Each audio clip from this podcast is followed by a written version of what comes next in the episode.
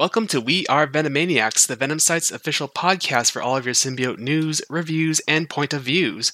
My name is Orion, and I'm joined by my fellow co hosts, Carlos. Yo, what up, people? And Tyler. Hello.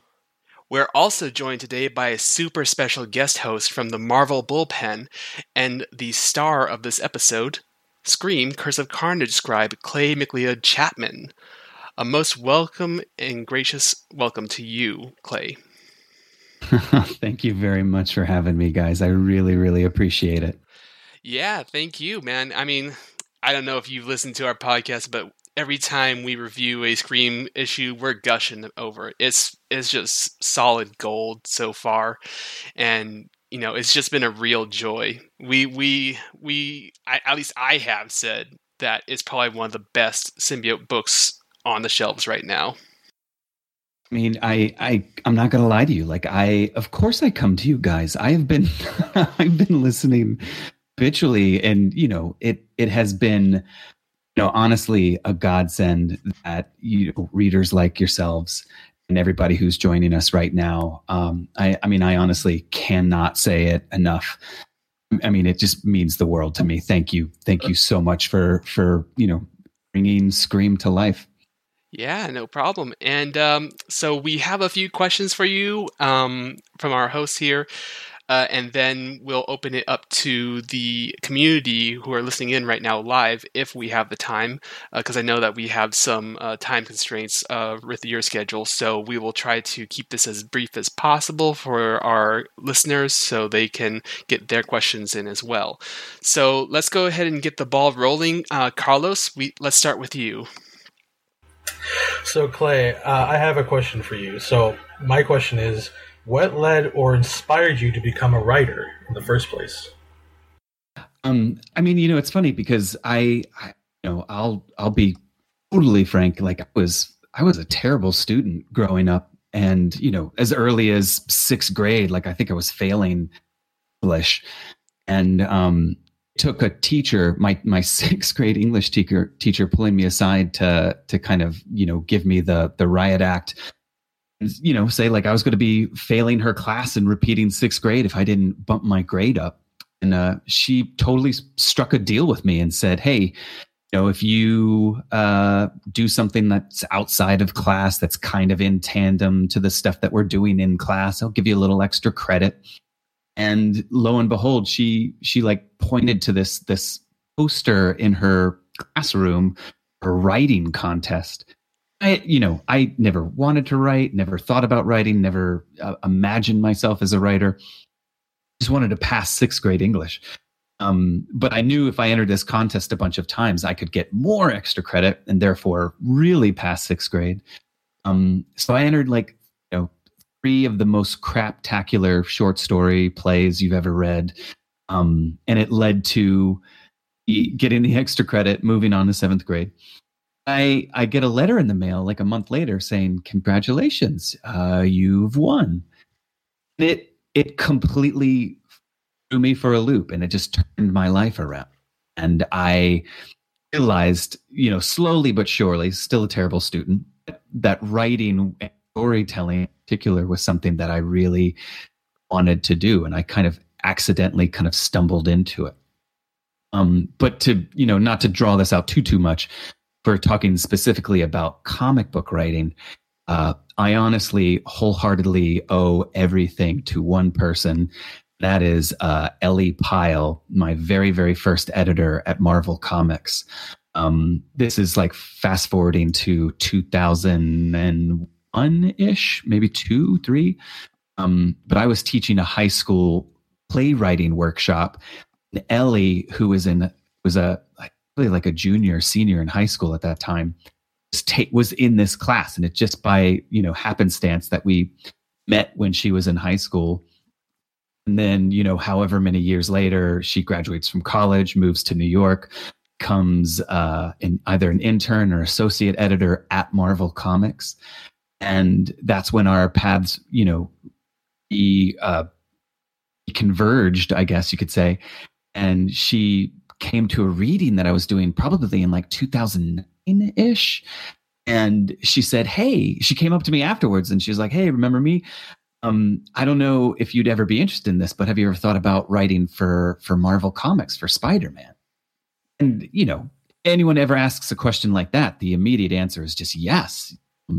I, you know, I took lunch meeting with her and Steve Wacker, and I pitched my my ideas for Spider Man. Um, I, I basically kind of got my start, you know, cutting my teeth writing those those back nine, back ten page, uh, you know, those those PSA style pagers at the the back of Spider Man, like Spider Man learns to do his laundry. Um, but that that was that's how it all began for me. Oh, very, very, very fascinating. Well, thanks for thanks for answering the question. Long-winded, I know, but uh, it's it's all Ellie's fault. Blame Ellie Pyle wherever you are. Thank, Thank you. you, Ellie. Thank you, Ellie.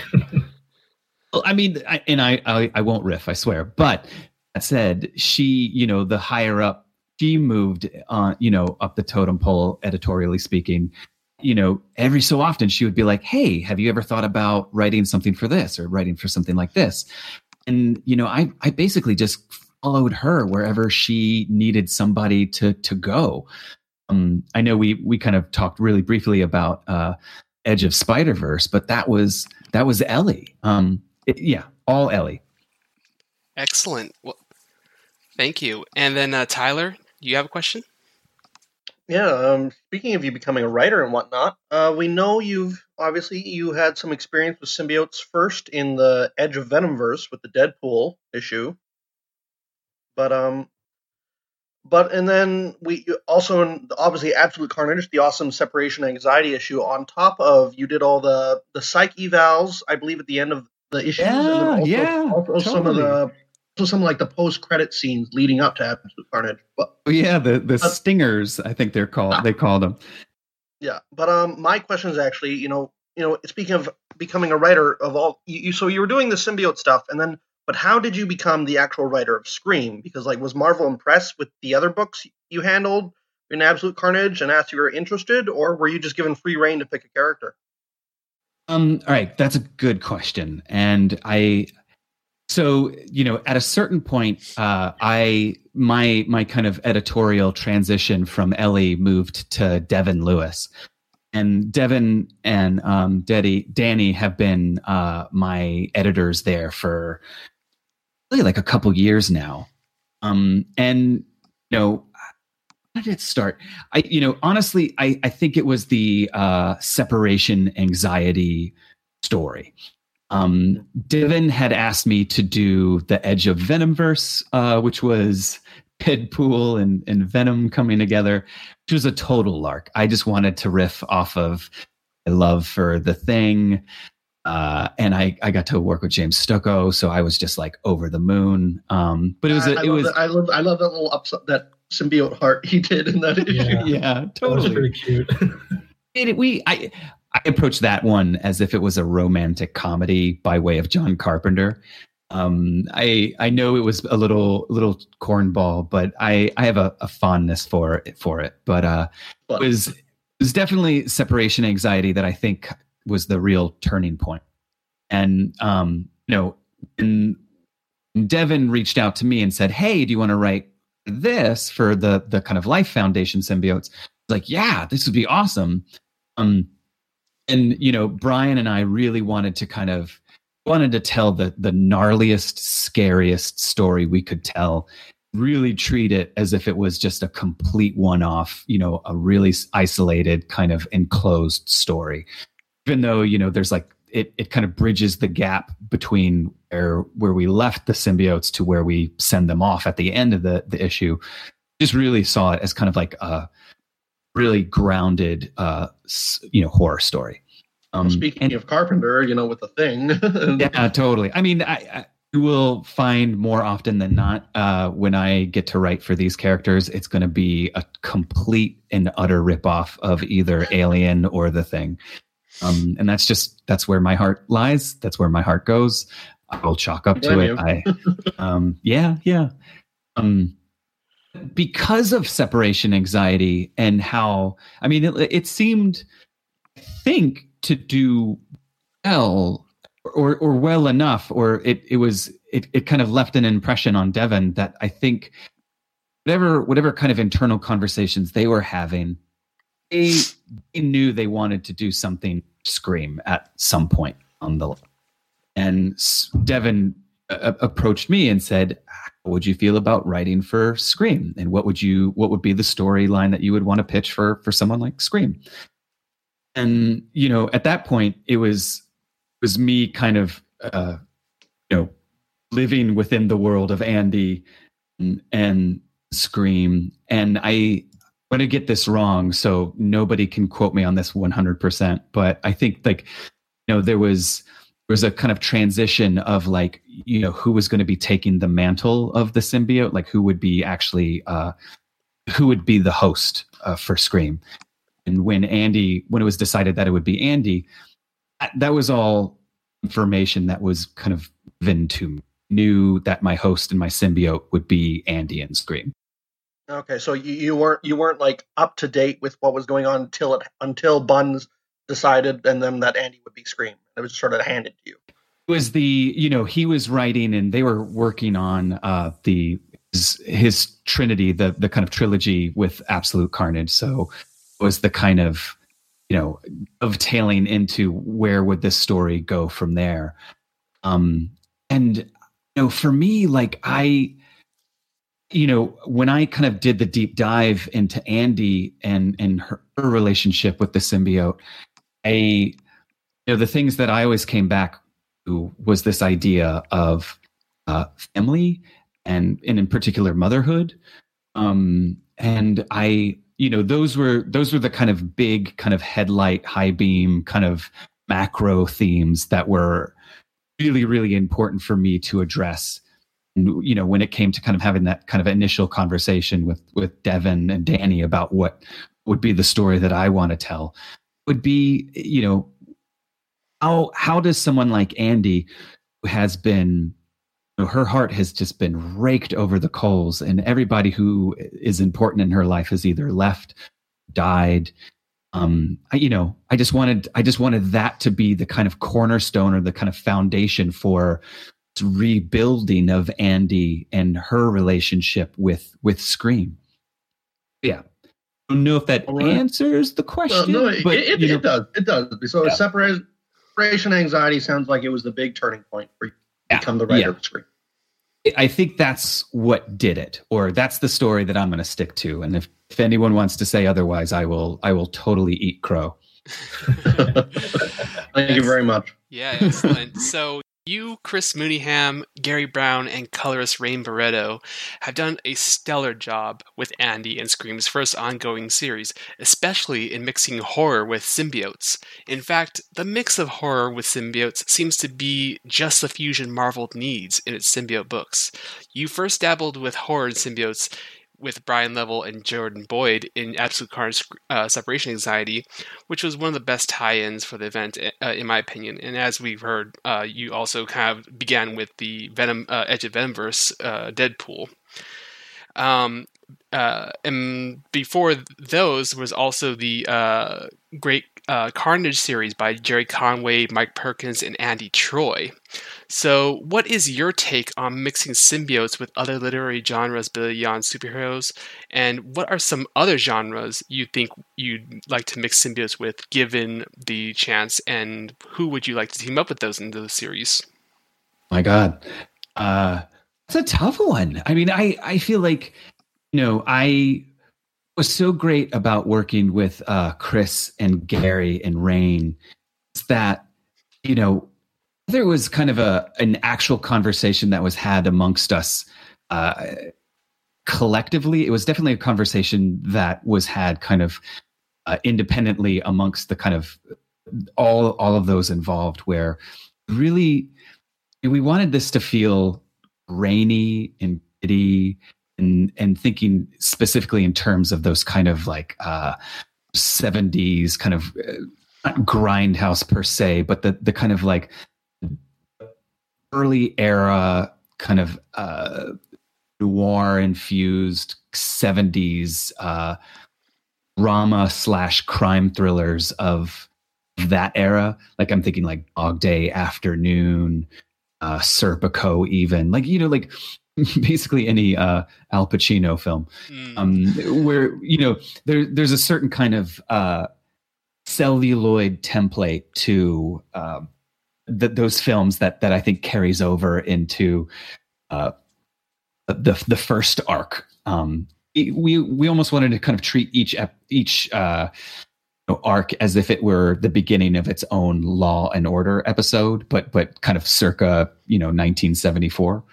Um, where I mean, I I think back to that first issue that Mooneyham did, where it you know you kind of have that opening establishing scene with you know the the two detectives underneath the bridge.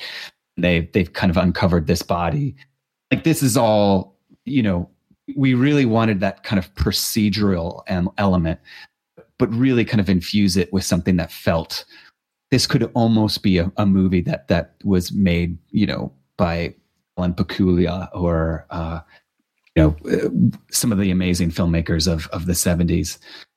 Yeah, I mean, I I think that like you know in terms of kind of fusing of genres and uh, genres, I, I my my go-to is always going to be horror because that's that's the kind of that's the content that I in, imbibed uh, continue to imbibe. I mean, I started when I was early and when I was a kid, and I, you know, I'll sneak downstairs at midnight still to watch a you know a spooky movie, um, because it's that's that's just what I grew up on and what I continue to grow up on. So I, I think I find amazing about symbiotes in particular this is this is my take on them. Someone else would totally disagree maybe disagree. I think of them i always want to come at them from a place of relationships. I always think that like the thing that i found most compelling about all of these all of the the symbiote comics that i read that there was always a navigation of it was never just one. It was always uh how do we come together to an understanding of and and, and a mutual kind of agreement of how to share? Um, whether you want to call that love family i don't know like those things are those are big deals to me. I i love that you know even if you're decapitating somebody or swallowing somebody's head still still about a relationship um you know, in terms of kind of mixing genres or, you know, how where do our symbiotes go from here? You know, if, if I close my eyes, it's always going to be horror. Uh, I think that there's something kind of inherent to these uh, symbiote narratives that's that's actually something more romantic. Maybe I should say romantic in air quotes there's there's like a there's a dynamic a relationship dynamic that that that always has to be explored. Yeah that's that's almost my answer. Excellent. Yeah i agree that when you're talking about symbiotes you can't leave out the um the romance of it. Like you said this relationship aspect between host and symbiote. So yeah definitely that and and i agree that you know these days I now see symbiotes as horror characters because it's it's just frightening. You know, you got this alien goo from outer space um, twisting you into a monster and everything. It's like, yeah, I mean, it's it's it's some horrifying stuff. So I think it works very well myself. Yeah, and and I, I'd absolutely agree. You're showing that relationship stuff stuff excellently in the Scream book with Andy and the Scream symbiote. Yeah.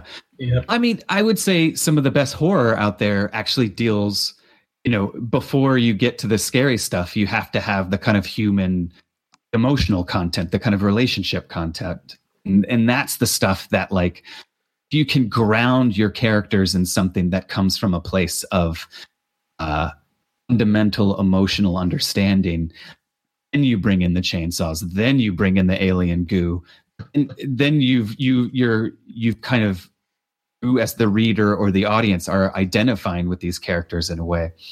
So i don't know if i always thread the needle or if i always get it right but you know in terms of andy and scream you know every decision should come from a place of like well how does Andy react to this, and how does Scream react to this, and how do they have to react together? And uh, that tug of war is is I feel is the kind of relationship that it's it's never just one person making the decision; it's the two of them making the decision. And if, if one of them oversteps, and it's like, well, what does that mean in our relationship? And I, you know, I also see because you know uh, Andy and Scream, they really do make the perfect uh, duo together. And as I've been reading the the book, you know, I also, you know, it's it's also like seeing the same thing with Eddie and Venom so it's it's a really good combination between the two. Awesome. That's yeah. that's a huge relief to hear. yep. All right, Tyler, you have another question for us? Yes, I do. So uh, in the latest issue, we got some new villains, and I just want to ask, how on earth did you think to pull out the most obscure villains ever from an X Men PSA and introduce a new horde vibe to them? Like Big Mother was already really obscure enough, but the creeps that's the deepest cut I've ever seen for a comic, and I, mm-hmm. am a continuity whore, so I, I love it. I love it. I I have been I just I've been dying to put the creeps into something for so long. I, I, I mean, you know, on a rainy day a while back, there was this. I, I was I, there's like a website or a, a, a place that you could go to on the internet that's basically just a, a Marvel villain database this was years ago. Uh, this was pre Scream. I just I just spent a day looking through all of these. Oh, it's it's alphabetized, so you just go through each. You know, you know, here are all the A villains, here are all the B villains, C villains, D villains. And, you know, this is how I first learned about people like Mother, the Creeps. Um, and then you know, kind of having the ability to kind of go back and you know find you know read their stories and find out about them something you know, so specific about the creeps that I just found so terrifying. And they only had one appearance, and it was this like blockbuster video, uh, you know, promo tie-in PSA. It was it was like oh cheese beyond danger, cheese. yeah, yeah. It was a total stranger danger. It was like don't get in the car with you know strange. I mean, but they there was something so benevolent and so loving and caring about them. Like it, oh, oh my god! It was because they were they were basically the henchmen of X Man.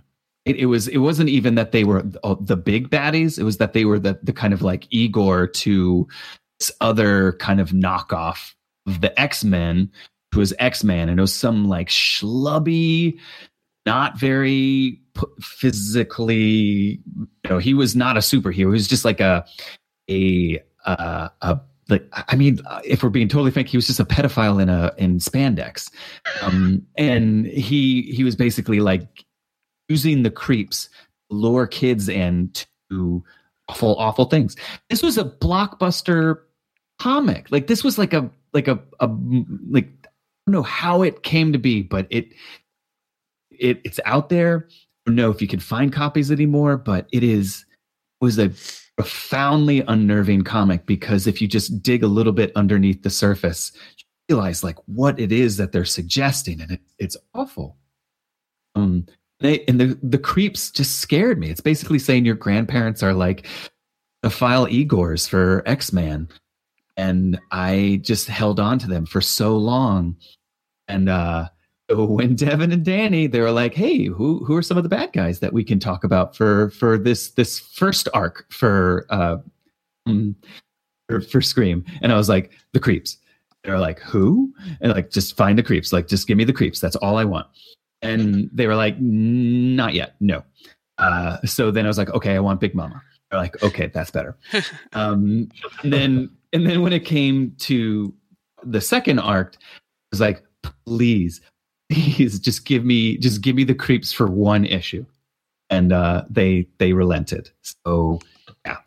And i gotta say like in terms of mooneyham's uh artwork for for six you know it reminds me of those kind of mad magazine uh oh man i'm i'm gonna totally blank. But uh what was the mad comics mad mad magazine had their own kind of horror spin-off comic um there's no way I'm going to be able to get it. But like, I feel like Mooneyham nailed that that kind of period with uh, issue six, and particularly how he drew creep. So I think it's some of my favorite stuff. Yeah, it is really really awesome. So Orion, I think this sort of ties. We're talking about speaking of Big Mother. I think this ties into your next question. Yeah, yeah. So you ended up with the enviable job of redefining a D-list supervillain into an Avengers level threat for Scream with Big Mother. So how much of the revamping process was you, and how much was editorial? Like, did you collaborate with Donny Cates in the process, considering Big Mother's new ties to his characters Knull and Grendel? No, it I really feel like a lot of this chalks up to just kind of gratuitous timing and a little bit of kismet. Um, I, I would, I, you know, I, I can't claim anything other than coming to the table with Big Mother. Uh, so when we had that first kind of discussion editorially about what this first arc would be, and I came in guns blazing with this idea of motherhood and um, idea of Andy, who has you know, it, it, like one of the first questions like was like, no, Andy's lost her father, but what about her mom? Her mother, and you guys maybe correct me if I'm wrong, but like mother had always been this kind of non-entity who was never discussed. Um, I think and, I think when she first appeared, it was just her and her dad. I don't think we yeah. ever saw anything about her mom. Yeah, and I, that just felt like a big open I wanted to go there. I wanted that. Um, because Andy's not only, you know, who is, what is the relationship between Andy and her mother? What is the relationship between Andy and Scream? Uh, and, you know, they're kind of navigating their new relationship and evolving relationship. I never, it, it wasn't so specific that I wanted Scream to be a mother figure to Andy, that, that kind of, what, what kind of parental, if not maternal instincts, would a symbiote have for uh, their host? Um, then Big Mother comes into the fold, and you know, be completely honest, uh, it started at least initially as like, oh, who could be the bad guy in a story about motherhood? Well, let's get Big Mama into the fold. Then doing a lot more digging into the idea of this this villain, this character, Big Mama, um, eh, you know, Evan and Danny were like, I, I said Big Mama. I was like, I want to do Big Mama because you know, this is where that character kind of exists. They were like, you know, like shut the front door. Like that's crazy. Do you know who Big Mama is? It ties into this whole other corridor with uh, Knull and Grendel, and this is perfect because all of a sudden now we can kind of open up, crack open this story. And I was just like, oh yeah, I totally and that. Like that was totally my idea, and it was just like the happiest of accidents because it it basically kind of took our story and opened it up and connected it to the larger acro story that that um you know Donny has been telling. And it it really it kind of it, I just kind of lucked into it. Um so yeah, that is kind of my clumsy answer to that question. Well, just a happy little accident of this turning this into a symbiote character that happened to have big teeth. I mean, I I loved. I I found the kind of uh, what Big Mama, Big Mother did uh, in uh, Captain Marvel is interesting. Like this idea of like her becoming uh, what like a WWF wrestler or like a pro wrestler? Like she, yeah. like she's like like slipped off into the wrestling ring, like that. That to me was kind of like, eh, okay, you know, I get it. Um, it but I, I, I, I just felt like there there could be more to that character, and and then when um we got to Beowulf and Grendel, you know, and the kind of mythos that that, that opened up, it was just like really became uh, a foundation for telling this other story within the first arc of you know Grendel's mother losing her child and, and the kind of pain and anger and rage that's kind of been rooted deep within the mother for for all of these you know centuries. Um so that when she comes to the table and you know encounters Andy and Scream is mother basically coming to reclaim the child of Scream. Yeah, it, motherhood was just like it was just everywhere and anywhere, and any decision had to be based upon that that kind of like dynamic of of child and mother, if not daughter and mother. Awesome. So just the perfect storm. Yeah, totally.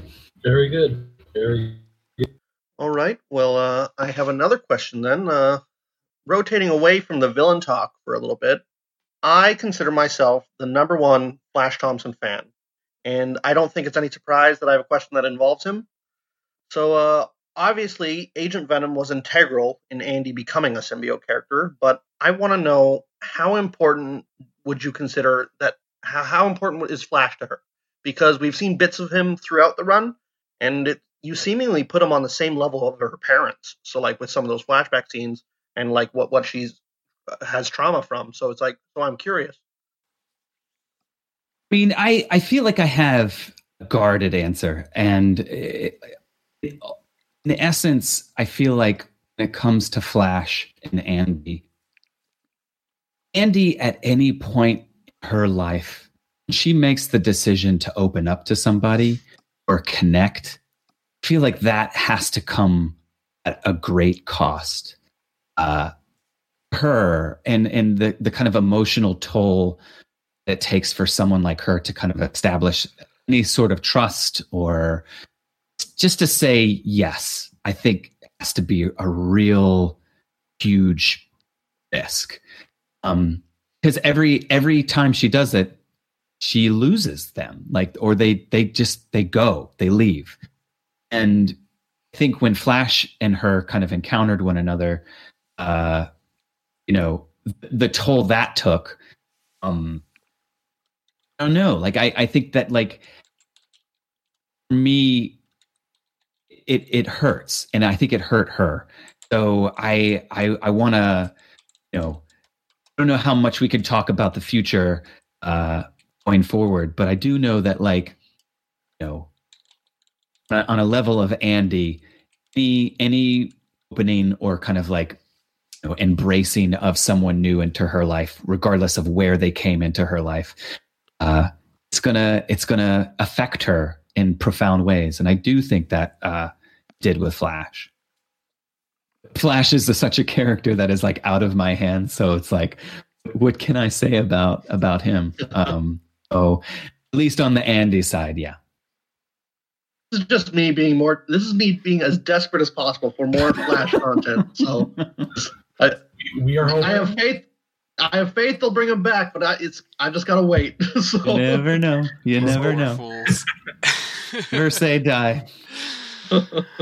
Excellent. All right. So, um, so recently we had some uh, news that really affected uh, issue six and moving forward. That um, Scream Curse of Carnage would be now uh, published digitally only for the single issues, and that later on the trade paperbacks will be published uh, print. So, when did you learn that the book would start being published digitally only, and what was your reaction? How has this changed or altered your plans for the series? I, I is let me see how carefully I have to tread here, but I think it's okay for me to say I had written uh, scripts for issue nine uh, by the time it was uh, you know the decision from up high was that you know it would go digital. And you know I, I am a fan of the the hard copy. Like I love having the comic in my hand. I love collecting. love being able to flip through and kind of pull it off the shelf when I want to. Um, so yeah, I mean, I was definitely saddened by the the fact that we wouldn't be able to see all those cool uh, variant covers, just so beautiful for six. Um, and I I think it's you know the amount of work that went into these issues uh, and the amount of talent. I mean, like, you know, you just want to hold on to it like a little protective blanket, uh, protective symbiote blanket.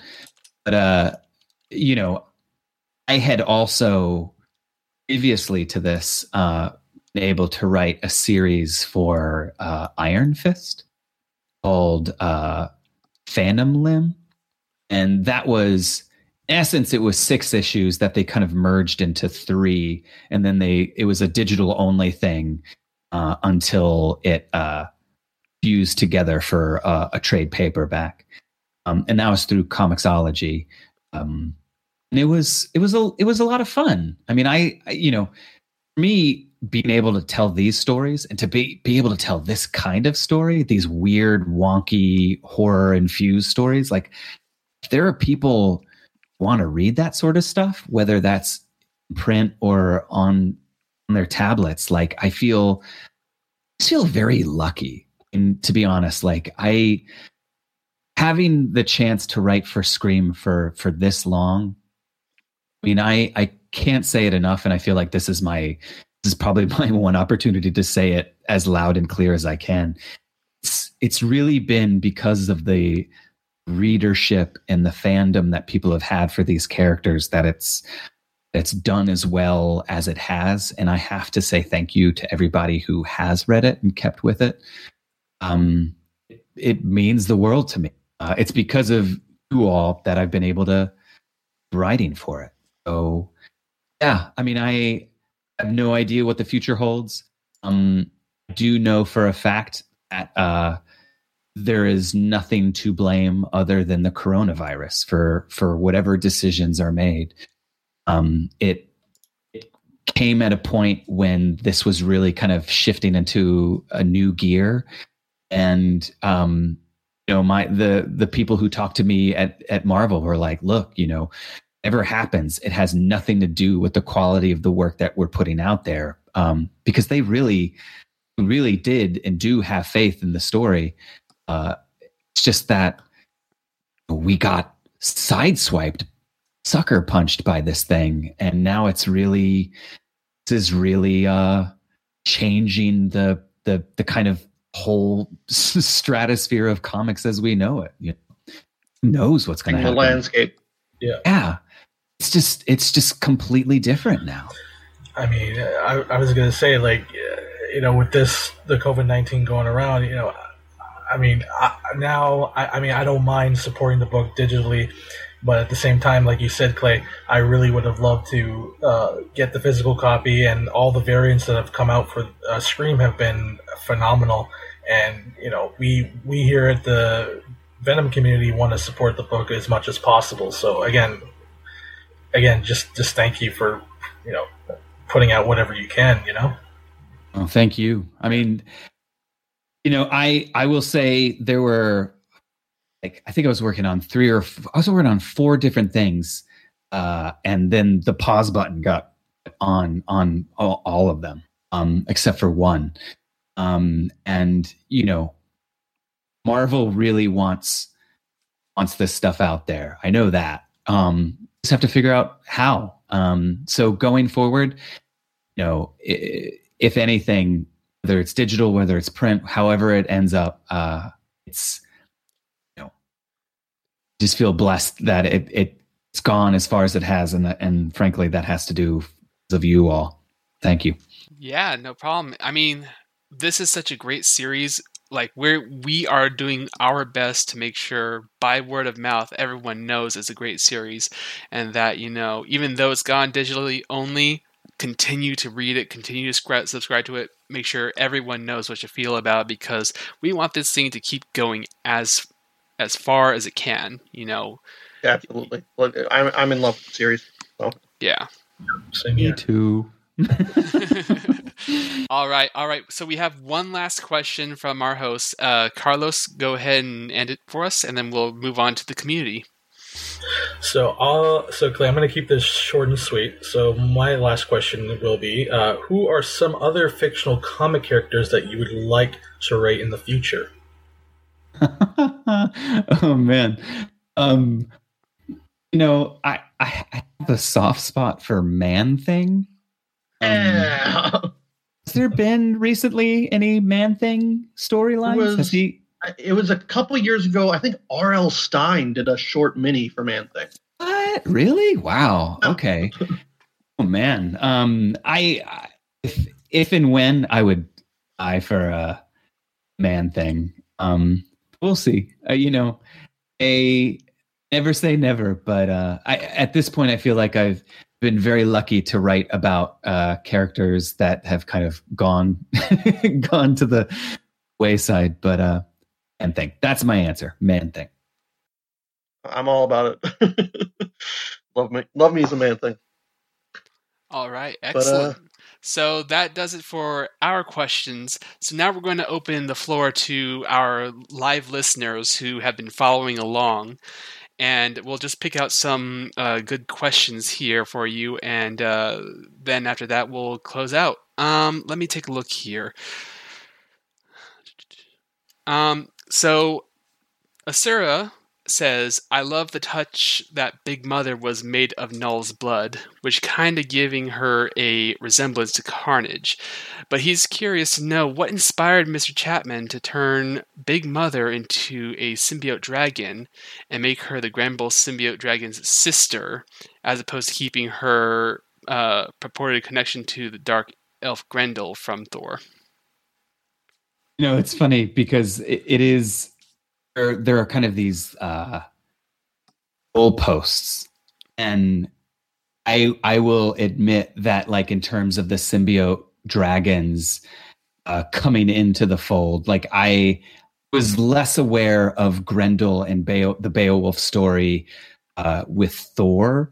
Uh, up until kind of having this conversation with Marvel editorial and uh, and, and Big Mother, um, so when I started pitching Big Mama to them, were like, oh you have no idea how that that kind of dovetails into all of this. Then then we can kind of uh, talk about this part of the story. And you know it, it i went back to the texts of uh beowulf and, and thinking of like how you know how kind of revisionist you know, history we kind of the is the saying uh history is written by the the victors, I guess. Um, mm-hmm. You know, I, I, I took uh, Beowulf, the poem, be the kind of version of history that uh, the winners got to told that that Beowulf basically got to told. What if underneath that text there's a different kind of story? Essentially, the images uh, from uh, our first arc would kind of either support or uh, contrast, I guess. Um, we, you know, I I basically took, you know, a, a lot of that narration is is just straight up Beowulf. The images can either kind of tell their own story that that either you know goes against it or or uh, argues against it. Um, so yeah, I mean, I I don't know if it, it if it's coming close to answering, but I do know that like Knull and the kind of the the origin of the of his dragons, uh, you know, of tailing into the Beowulf or mythology. Um, I wanted, I knew that I wanted to get to a place where Big Mother was mourning the loss of Emily. Um, and that had to be the kind of driving force behind uh, the death of Grendel and how that compels uh, you know, Big Mother goes into hiding for years and years and years and years. Um, and I basically imagined her stewing uh, in the, you know, the briny depths for for a long time, just waiting for, you know, for, you know, God is coming. So it's it's time to to kind of like come out of hiding and uh, tap a scream. Yeah, kind of gets close to answering the question, maybe, hopefully. Yeah, I think it does. All right. So yeah, and uh, so here's a question from Twisted Lemon. Uh, Scream shares a lot of similarities to her "quote unquote" father in the in uh, Venom in the Scream book. So her relationship with her host and some of her pers- personality traits seem incredibly similar similar to how Venom was depicted in the '90s, with the like the relationship stuff you were going on about. So was that a conscious decision on your part, or is it just a coincidence? Um, I, I mean, I would say it's it's maybe you know, those were the comics that I read. So I feel like any any kind of initial foundation for uh, for a, a symbiote story, I feel like it has to establish relationship. I know we went for six issues, basically trying to navigate that relationship. Uh, I feel like that has to be any symbiote relationship begins, whether it would be me adhering myself to Scream or to Phage or Riot or whoever, you have to kind of like navigate. Like who's who's got their hands on the wheel here? Like what's going on? Um, so I, I wouldn't say it was necessarily a nod to Venom, but definitely uh, my my kind of core belief system of a, a symbiotic relationship has to be like you have to figure this out. Excellent.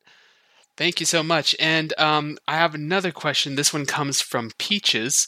Uh, basically, you know, what was up with that alternative scream design that showed up a few times in um, in the variant covers, but was really never used in the comics? Is that one that kind of has the um, kind of burnt uh, blackened head look with the uh, really creepy eye and eyes and uh, mouth type of thing. Was that going to play which, which issue? Show show me. Tell me which issue you guys Oh, are talking man. about. Um, It's is it I believe it was also shown on a action figure variant for Absolute Carnage number five. I think. I mean, I, I wish I could answer you. I don't know if I have an answer. I mean, the, uh, you know, I, Scream. I, I feel like everybody I got has it right their like. It was Russell Dauterman, I believe, did the original Oh design. yeah, yeah.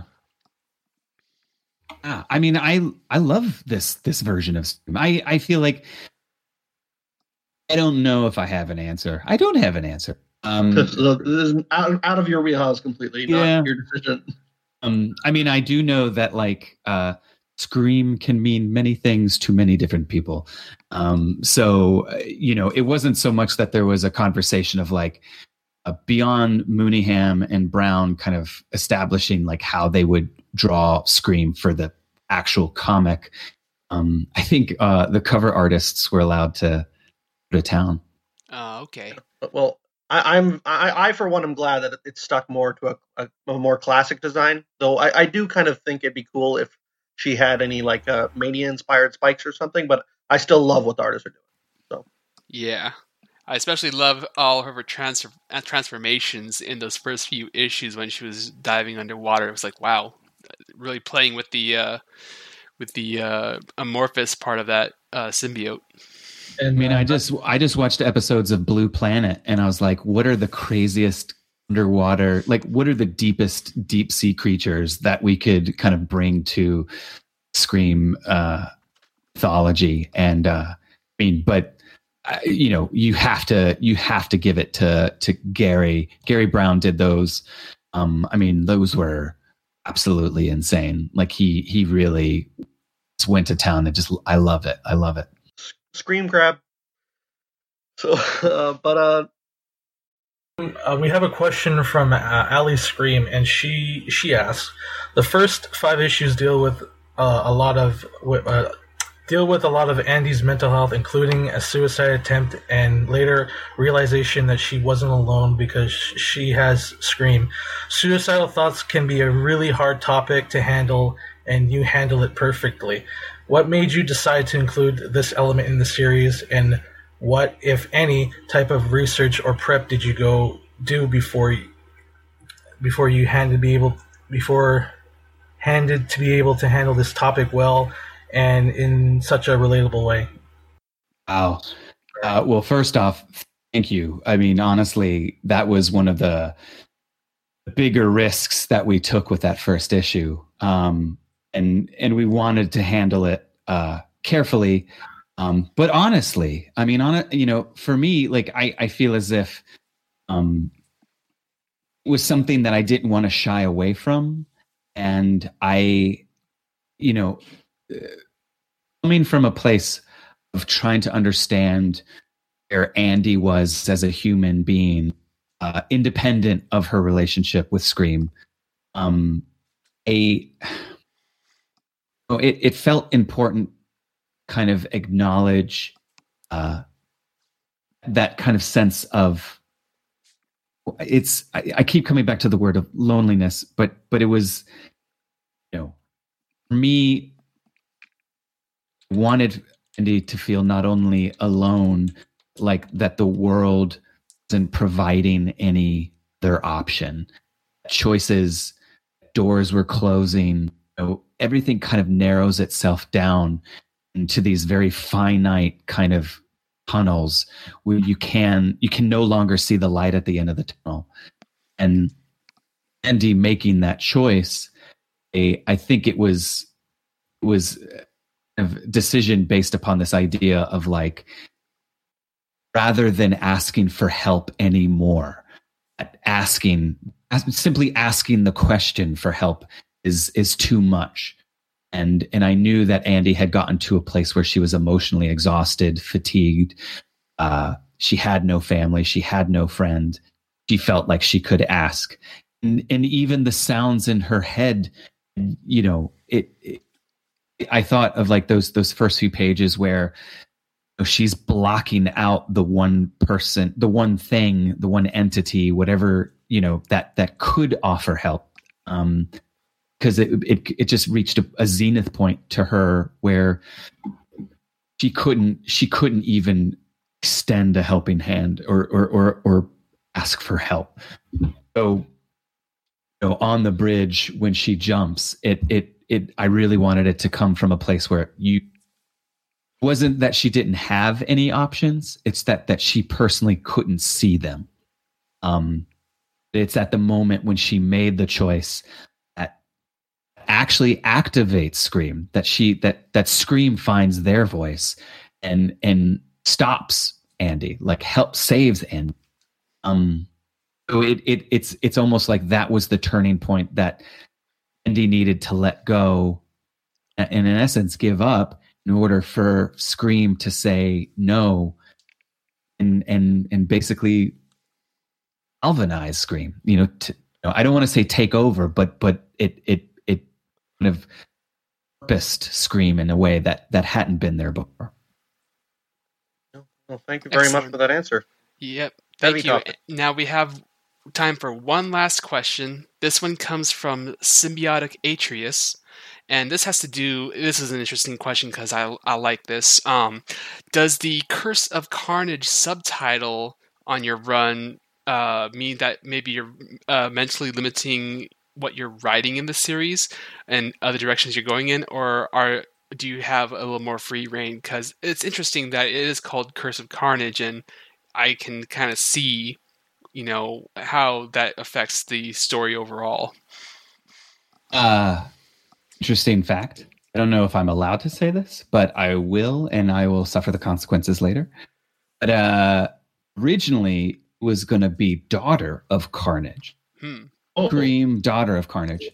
Uh, this opened up a uh, a larger conversation of uh, gender and symbiotes and are are symbiotes gendered and you know the thinking in terms of the fluidity of symbiotes uh, it isn't so much that uh, scream itself was uh, themself was the the gendered identity of carnage um, that you know it would essentially be they them um, the the offspring of Carnage rather than the the kind of specific son or daughter. So Curse, I don't know when Curse came into the fold. Curse was basically what was decided for for the series. Um, and I I think you know it's interesting that that you ask about the the limitations of that title. I think that there could kind of interpret it twofold. There there's carnage and then there's curse curse to me comes from a place of great great pathos um and i i think that like uh, you know we are the offspring of symbiotes you know venom carnage and there is a lot of baggage that comes with that whether it's emotional mental physical uh you know i think scream uh of this of this kind of parentage uh there's a lot that that comes with that, and it's it's it's very traumatic. Um, I I took curse in a in a way of like emotional or even uh, mental mental kind of damage or trauma. Uh, speaking specifically of our our forebears and thinking of Carnage. Carnage, I mean, nothing that that character has done is isn't cursed in my opinion. So yeah, um, I think uh, maybe it had a little uh, commercial uh, appeal to it because Carnage is you know everything has to you know absolute carnage was the the kind of forebear. So this this was the kind of tie-in to that. Um i think at one point it was going to be that the second arc would not have the the carnage the curse of carnage kind of moniker to it. I i don't know if we were able to kind of shake it or not but um we did have the the subtitle suffer the children which was going to be the kind of to me is it's like scream suffer the the little children mm, yeah well, I, well, very I, interesting I, answer yeah i mean i think curse of carnage is very fitting in that it it it it harkens back to like the classic Marvel uh, horror comics and even you know classic horror films. You know, it's like uh, the the Curse of Dracula or whatever. It's like it tells you ex- exactly what you're going to get in the story, and that's a horror story. I think that works very well. And yeah, then it, I am very happy with the name change. Yeah, especially now that you told us that it was going to be um, Daughter of Carnage, because uh, you know us being Venom fans and sticklers for continuity, we'd have to be like, uh, not really, not really the daughter, sister of Carnage at, at best. yeah, yeah, yeah. All right. Well, um, thank you so much. Uh, and just a note to our listeners: make sure to pick up Scream: Curse of Carnage and let your friends and Marvel know how much you enjoyed it. Get issues one through five for 199 USD per issue right now on Comixology. And if you're loving the book, make sure to subscribe digitally via Comixology or the Marvel Comics app and leave a rating. Let's keep this train moving that's all the time we have with Clay for now, but the fun doesn't end there, fellow Venomaniacs. Join us for a new live recording on Friday, June 26th at tw- uh, 7.30 p.m. Pacific, 10:30 p.m. Eastern for another special podcast episode featuring a crossover with Into the Night, a Moon Knight podcast and one of our partners at the collective for our review of Disney XD's Spider-Man Maximum Carnage cartoon episode 3. You can listen to We Are Venomaniacs on Podbean, Spotify, Apple Music and iTunes, Google Play Music, and YouTube. We can also be found on Twitter at WAV underscore podcast. Check out our Discord server where you can geek out with a community of Venomaniacs like us. As always, thank you to my fellow co hosts, Carlos and Tyler, for joining me today. Thanks for listening, guys. Yeah, of course. I'm so happy to be here. And just before we end off, you know, we got two minutes. Anything, any last things you want to say to the fans, Clay? Uh, I mean, I I'll say it and say it again. I mean, this thing is alive because of readers like you, and you know who knows what the future holds. But uh, you know, I have never felt more embraced and supported in a story than I have with Scream. So thank you to all the readers. You you have kept it alive for this long, and it's it's because of you that it's it's it'll keep going. So thank you. Yes, they end an extra special to thank you to Clay for the time taking the time to chat with a few of his fans. Um, so that's it for us. Uh, another thank you to the Venom site for permitting us to make this podcast on the TVS banner and all of your generous support. And finally, thank you, loyal listeners and fellow Venomaniacs. You guys make an awesome community, and it's an honor to be your voice on the airwaves. Together, we are Venomaniacs. And now, a word from one of our partners at the Collective, a network of superhero podcasts.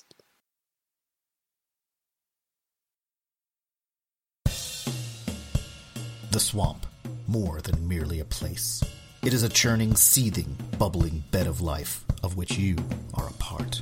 Once you were a man, a chemist named Ted Sallis, until one little experiment went somewhat awry. And you changed. The serum that was to have made you a super soldier, combined with the strange forces in the swamp, to make you over into this, a shambling, mindless mockery of your former humanity. The macabre man thing.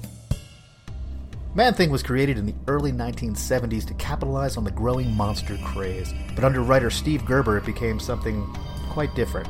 Experimental, surreal, and very, very weird. It was something I loved as a kid, but does it still hold up today, four decades after its initial publication? So join me, Paul Matthew Carr, as I attempt to make sense of this cult classic and analyze each issue, putting it in the context of the time it was written and comparing it to the standards of today. And maybe you too can come to love the world's second most famous swamp based comic book character as much as I do. The Nexus of All Realities, a Man Thing podcast, a twice monthly dive into the bizarre.